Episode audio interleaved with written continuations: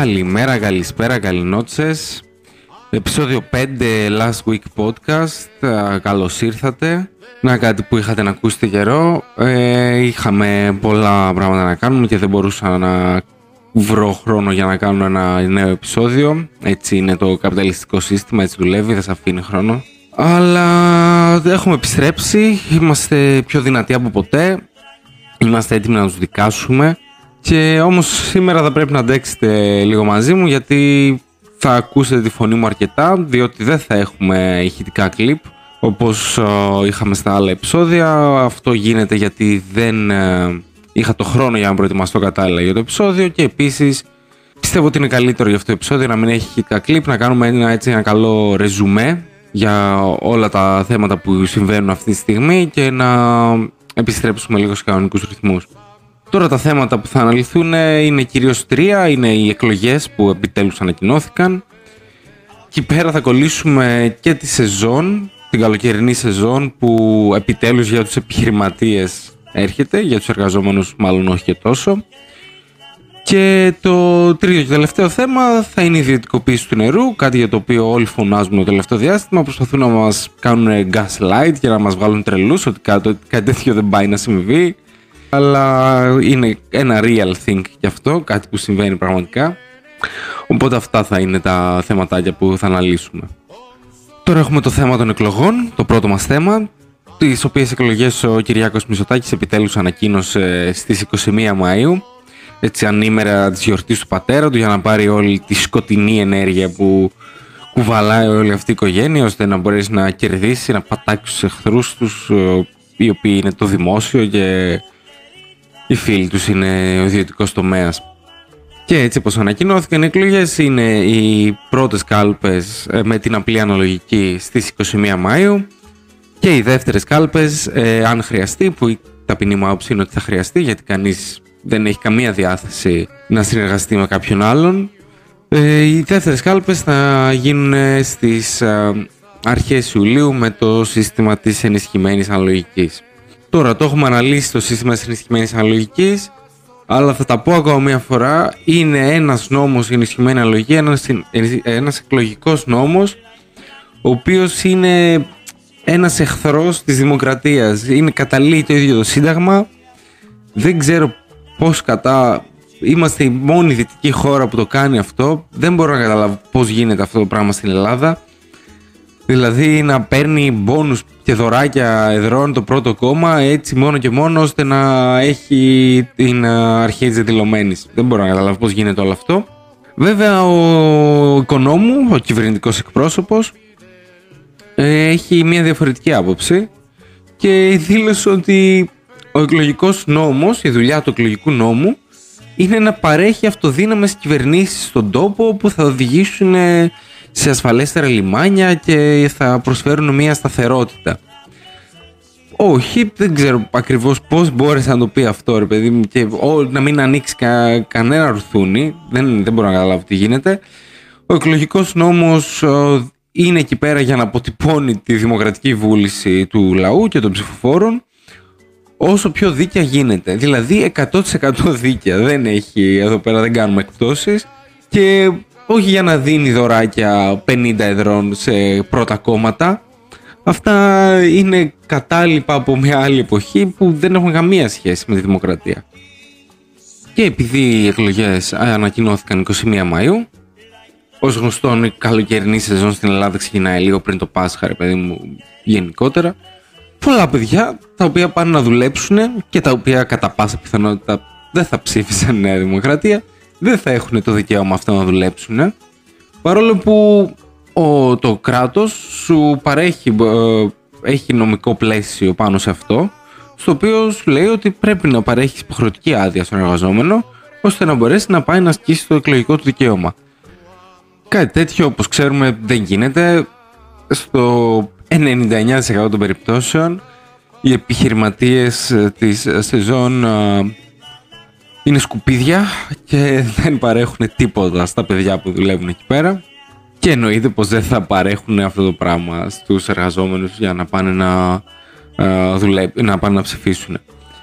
Επίσης, οι εργαζόμενοι πρέπει να καλύψουν τα έξοδα τους, έξοδα μεταφοράς που μέσα στον αρχές Ιουλίου, για παράδειγμα, στις δεύτερες κάλπες, ένα εισιτήριο από Σαντορίνη, για παράδειγμα, προς ε, Θεσσαλονίκη, για έναν εργαζόμενο θα είναι τεράστιο το κόστος και δεν νομίζω να έχει κάποια, κάποιος αυτά τα, τα λεφτά για να καλύψει το τέτοιο. Στο κάτω-κάτω δουλεύει σεζόν. Δεν νομίζω κανείς θα επέλεγε αυτό το πράγμα εάν δεν είχε ανάγκη να μαζέψει λεφτά εκείνη την περίοδο.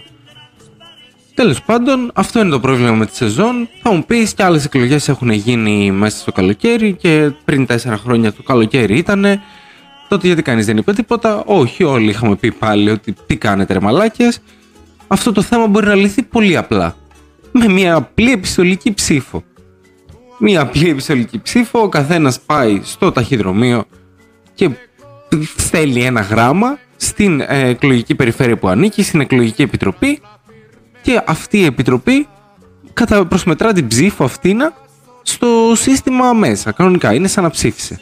Είναι πάρα πολύ απλό το, το θέμα. Δοκιμάζεται και το κάνουν πάρα πολλές χώρες.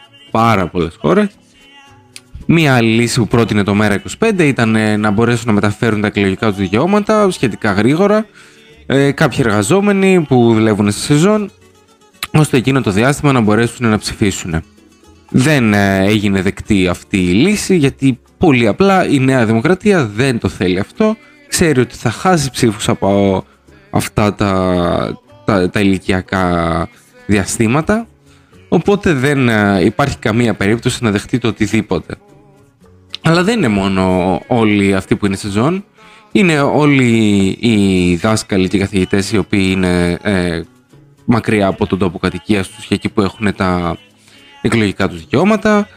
Είναι χίλια δυο, είναι οι στρατιωτικοί, είναι οι αστυνομικοί, είναι χίλια δυο, χίλια δυο κλάδοι που επηρεάζονται από όλο αυτό και δεν έχουμε βρει ε, την λύση ώστε να μπορέσουμε να καλύψουμε όλο αυτό το κενό. Και έχουμε καταλήξει να έχουμε συμμετοχές στις κάλπες γύρω στο 50% και να λέμε Α, καλά ήμασταν και να βγάζουμε κυβερνήσεις με 2 εκατομμύρια ψήφους. Μαζί με τον πόνους των 50 ευρώ κιόλας. Δεν γίνεται αυτό το πράγμα. Τι να πω, ε, δεν έχει καμία κυβέρνηση, δεν έχει καμία διάθεση να λύσει αυτό το θέμα. Όσο και αν φωνάζουμε εμείς, όλοι αυτοί οι ψήφοι πηγαίνουν χαμένοι και η βούληση, η πραγματική βούληση του ελληνικού λαού δεν αντικατοπτρίζεται στις κάλπες. Είναι πάρα πολύ κρίμα όλο αυτό και κάτι πρέπει να γίνει. Δεν είναι, δεν, δεν είναι σοβαρό όλο αυτό που γίνεται, όπως και με, την, ε, με τον εκλογικό νόμο. Πρέπει να επιτρέπεται και στους ο, ανθρώπους οι οποίοι είναι μακριά από τον τόπο κατοικίας τους να μπορούν να ψηφίζουν επιστολικά. Είναι το πιο απλό πράγμα. Το πιο απλό πράγμα στον κόσμο. Απλά δεν θέλουν να το κάνουν. Δεν έχουν καμία διάθεση να το κάνουν. Τώρα είναι λίγο περίεργο γιατί ξεκίνησα όλο αυτό το κομμάτι της σεζόν ώστε να μιλήσω πολύ λίγο για το γεγονός ότι όλοι αυτοί οι άνθρωποι που δουλεύουν στη σεζόν δεν θα μπορέσουν να ψηφίσουν και να μιλήσω πολύ περισσότερο για τις άθλιες συνθήκες εργασίας που παρέχονται σε αυτούς τους ανθρώπους για κυριολεκτικά για, μια, για ένα κομμάτι ψωμί. Γιατί άμα το πάρεις αναλογικά με τις ώρες που δουλεύουν, με το ότι αφήνουν τον τόπο τους, με όλα χίλια δυο, με τις συνθήκες που τους βάζουν να ζήσουν. Όλα αυτά γίνονται στην κυριολεξία για ένα κομμάτι ψωμί. Αυτό είναι sweatshop, ρε παιδί μου, δεν είναι σεζόν. Κοντέινερ, σε λαμαρίνες με 45 βαθμούς έξω και άνθρωποι να ζουν σε κοντέινερ. Τέλος πάντων, έτσι πως κατέληξε το θέμα, δεν έχω τόσο χρόνο ώστε να μιλήσω για αυτό, αλλά θα γίνει μια ανάλυση του θέματος και το τι σκατά γίνεται στη σεζόν όλα αυτά τα χρόνια. Με ηχητικά κλιπ, με ηχητικά κλιπ από μαρτυρίες εργαζομένων και με ηχητικά κλιπ από δηλώσεις ε, επιχειρηματιών οι οποίοι λένε πολύ απλά το κλασικό ρητό του νεοέλληνα ότι οι Έλληνες, ε, οι νέοι δεν θέλουν να δουλέψουν πλέον και προτιμάνε να κάθονται σε καφετέριες και να πίνουν καφέ και δεν ξέρω κι εγώ τι δεν συμμαζεύεται και δεν κοιτάνε να προσφέρουν καλύτερες συνθήκες εργασίας. Ήδη έχω δει ότι οι κενές θέσεις στον τουρισμό αυτό το διάστημα είναι 80.000 με πρόβλεψη ότι θα φτάσουν σε 100.000 πολύ σύντομα. Φυσικά και κανείς δεν θέλει να δουλέψει για ε, ένα κομμάτι ψωμί για αυτές τις συνθήκες για 15 ώρα την ημέρα. Τέλος πάντων, επειδή θα τραβήξει πολύ το θέμα, Ε, υπόσχομαι ότι θα υπάρξει ανάλυση επί του θέματος σε ένα επεισόδιο το οποίο θα γίνει πολύ σύντομα. Προχωράμε τώρα στο τελευταίο κομμάτι του podcast, στο τελευταίο θέμα, το οποίο είναι η ιδιωτικοποίηση του νερού. Ο Κυριάκος Μητσοτάκης έχει κάνει πολύ ξεκάθαρο ότι θέλει να ιδιωτικοποιήσει τα πάντα. Ο εχθρός του είναι το δημόσιο. Δεν θα σταματήσει πουθενά. Πραγματικά δεν έχει κάποιο όριο, δεν έχει κάποιο μέτρο. Αλλά πάμε να δούμε τι γίνεται, γιατί έχουν ακουστεί πάρα πολλά. Τώρα, η, με νόμο που πέρασε η κυβέρνηση του Κυριάκου Μητσοτάκη πριν κάνα διβδόμαδο, τριβδόμαδο, δεν θυμάμαι, νομίζω ήταν δύο εβδομάδες, ε, η διαχείριση του νερού πέρασε στη Ρυθμιστική Αρχή Ενέργειας, που πλέον έγινε Ρυθμιστική Αρχή Ενέργειας και Υδάτων, και από εκεί άνοιξε ο δρόμος, ουσιαστικά είναι μια πόρτα από εκεί πέρα, ώστε τα τεράστια έργα υποδομών του συστήματος ίδρυυσης και αποχέτευσης να δίνονται σε ιδιώτες. Και αντί αυτά τα έργα να τα υλοποιεί και να τα διαχειρίζεται το δημόσιο. Ουσιαστικά όταν μιλάμε για ιδιωτικοποίηση του νερού, αυτό, γι' αυτό μιλάμε. Ποιος θα διαχειρίζεται το σύστημα και όλες τις υποδομές ίδρυυσης και αποχέτευσης του νερού; Δεν τίθεται κανένα θέμα, αυτά πρέπει να τα διαχειρίζεται το δημόσιο, οπουδήποτε έχουν προσπαθήσει να δώσουν σε ιδιώτες, γιατί το έχουν κάνει σε κάποιες πόλεις, να δώσουν σε ιδιώτες το σύστημα που διαχειρίζεται την ίδρυυση και την αποχέτευση έχουν αποτύχει παταγωδός δεν έχουν γίνει τα έργα που είχαν συμφωνηθεί η τιμή του νερού ακρίβεινε πολύ όλα αυτά και όλο αυτό πρέπει να ξεκαθαριστεί γιατί είναι αυτό, γι' αυτό μιλάμε για ιδιωτικοποίηση του νερού. Το σύστημα θα ιδιωτικοποιηθεί. Δεν μπορεί να ιδιωτικοποιηθεί το νερό το ίδιο. Γιατί δεν μπορούν να το ιδιωτικοποιήσουν. Αν μπορούσαν θα το ιδιωτικοποιούσαν κι αυτό, αλλά δεν μπορούν, βρέχει. Τι να κάνουμε, έχει πηγές στα βουνά. Δεν είναι, δεν μπορούν να το ιδιωτικοποιήσουν. Έχουν κάνει κάποιες προσπάθειες εκεί πέρα, δεν λέω, ειδικά εκεί στο Βόλο. Ε, με τον Μπέο είχε γίνει ένα πολύ μεγάλο θέμα, αλλά δεν μπορούν να το ιδιωτικοποιήσουν αυτό. Το νερό είναι δημόσιο. Το σύστημα που μπορούν να το ιδιωτικοποιήσουν προσπαθούν να το κάνουν. Επειδή έχουν πάθει πλάκα με όλες τις διαδηλώσεις που έχουν γίνει σχετικά με την ε, ιδιωτικοποίηση του νερού, και με αποκορύφωμα την συναυλία την Κυριακή 2 Απριλίου στην Θεσσαλονίκη που πραγματικά δεν ξέραν τι να πούνε έχουν κάνει μια παύση ε, των σχεδίων ιδιωτικοποίησης του νερού προς το παρόν με σκοπό να το συνεχίσουν μετά τις εκλογές. Δηλαδή τώρα είναι μια πολύ εύθραυστη περίοδος, δεν τους συμφέρει να έχουν τον bad rep αλλά θα το συνεχίσουν πολύ καλά αυτό μετά τις εκλογές. Και επειδή μας λένε όλοι ότι τι λέτε και δεν θα γίνει κάτι τέτοιο με την ιδιωτικοποίηση του νερού, πάλι υπάρχουν άπειρες δηλώσεις και εδώ ήθελα να βάλω το ηχητικό αλλά δεν είχα κάποιο χρόνο. Υπάρχουν άπειρες δηλώσεις τελεχών της Νέας Δημοκρατίας που λένε ότι το νερό είναι πάρα πολύ φθηνό και με αποκορύφωμα τις δηλώσεις του Κυριάκου Μητσοτάκη, όπου είχε δηλώσει στην προεκλογική περίοδο του 2019 ότι στο νερό πρέπει να μπει στρατηγικός επενδυτής ώστε να μπορέσει να υλοποιήσει όλα αυτά τα έργα. Όταν μιλάνε για στρατηγικό επενδυτή οι νεοφιλελεύθεροι εννοούν έναν ιδιώτη που θα ξεπουλήσουμε το σύστημα όλο. Το έχουμε μάθει πάρα πολύ καλά πλέον. Έχει γίνει άπειρες φορές με τη ΔΕΗ, με τις υποδομές φυσικού αερίου. Τώρα θα γίνει με το νερό. Όλα τα ασημικά που υποστήριζα θα ξεπουληθούν. Αυτό ήταν μέσα στις άκρες το επεισόδιο για σήμερα.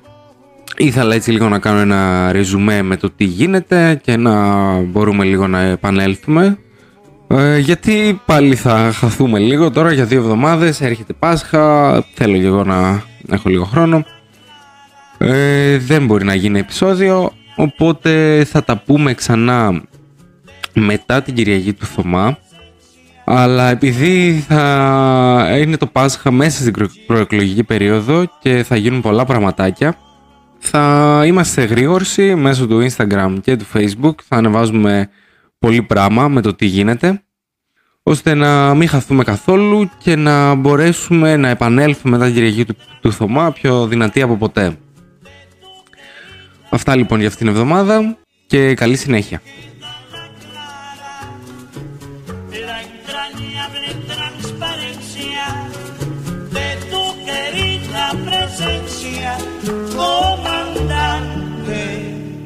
Che Guevara.